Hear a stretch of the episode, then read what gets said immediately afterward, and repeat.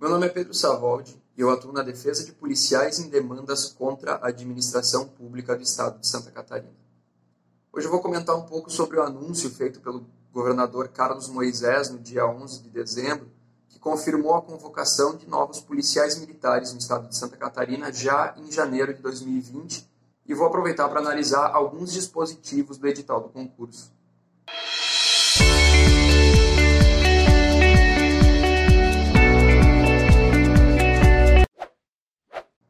O edital do concurso público 42 de 2019 disponibilizou mil vagas para os quadros de soldado da Polícia Militar de Santa Catarina e no último dia 11 de dezembro um comunicado publicado no site da Polícia Militar informou que foi autorizada pelo governador a convocação para nomeação e posse de 500 dessas vagas para soldado.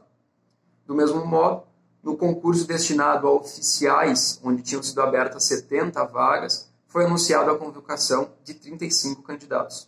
Ou seja, ambos os processos irão nomear metade dos candidatos aprovados já em janeiro de 2020. Mas uma questão que chama atenção no edital dos dois concursos é a destinação de vagas para candidatas do sexo feminino. No concurso para soldado foram destinadas 200 das mil vagas só para mulheres e para os oficiais das 70 vagas foram destinadas 5.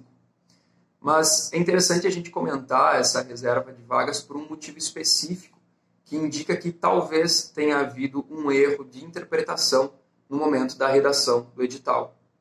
Primeiro, a gente precisa notar que o percentual de reserva é diferente nos dois editais, sendo de 20% no concurso para soldado da Polícia Militar e 6% para o cargo de oficial.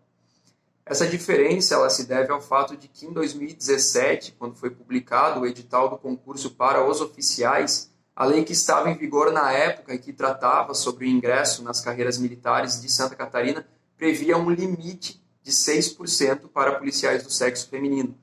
E a lei realmente falava em um percentual máximo que podia ser ocupado por mulheres.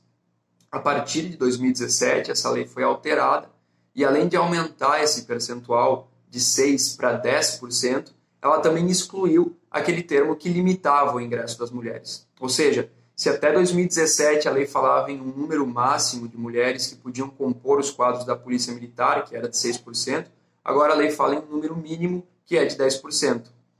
Essa faz parte de uma ação afirmativa de inclusão das mulheres nos quadros da Polícia Militar, mas é importante a gente notar como que isso foi trazido para o edital dos soldados de 2019 porque esse dispositivo de edital ele é bem claro ao definir que como 200 vagas são reservadas para candidatas do sexo feminino, então as outras 800 ficam destinadas para candidatos do sexo masculino.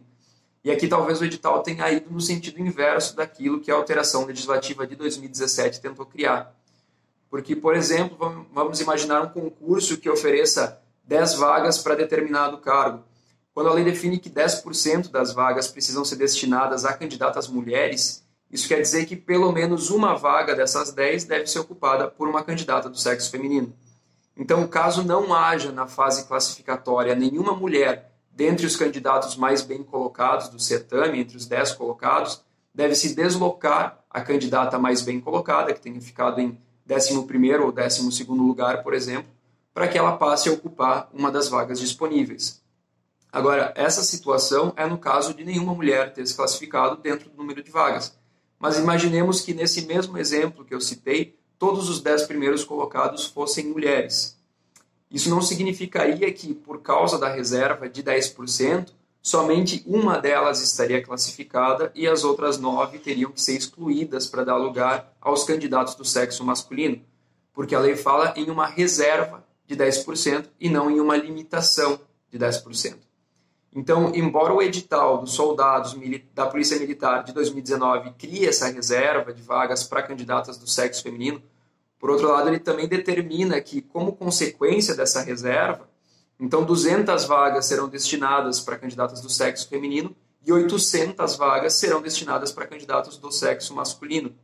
Desse modo, se a candidata que ficou na posição 201, por exemplo, obter uma nota melhor que todos os outros 800 candidatos homens Ainda assim, ela não será classificada, porque essas 800 vagas são destinadas somente para candidatos do sexo masculino, o que configura uma certa inversão na lógica da reserva de vagas.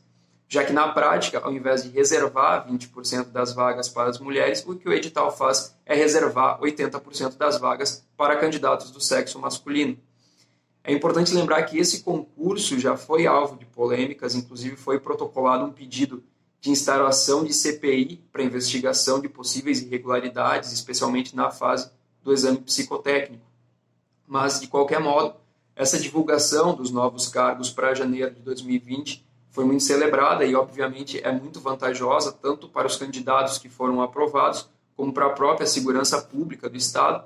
Então, logo após a nomeação e a posse, esses 500 candidatos devem iniciar o curso de formação uh, dos soldados, que tem uma duração aproximada de oito meses e conta com uma remuneração uh, de, por subsídio no nível inicial da carreira, que é de aproximadamente R$ 3.800, somado ao valor da indenização por serviço ativo, que é a IRESA, que é um acréscimo de aproximadamente 20% sobre o valor do subsídio. De qualquer forma, a gente vai estar acompanhando isso por aqui, divulgando quaisquer notícias sobre esse fato. Então, se você ficou com alguma dúvida ou quer saber um pouco mais sobre esse assunto, deixe seu comentário aqui e não esqueça de nos seguir nas nossas redes sociais. Até o próximo vídeo.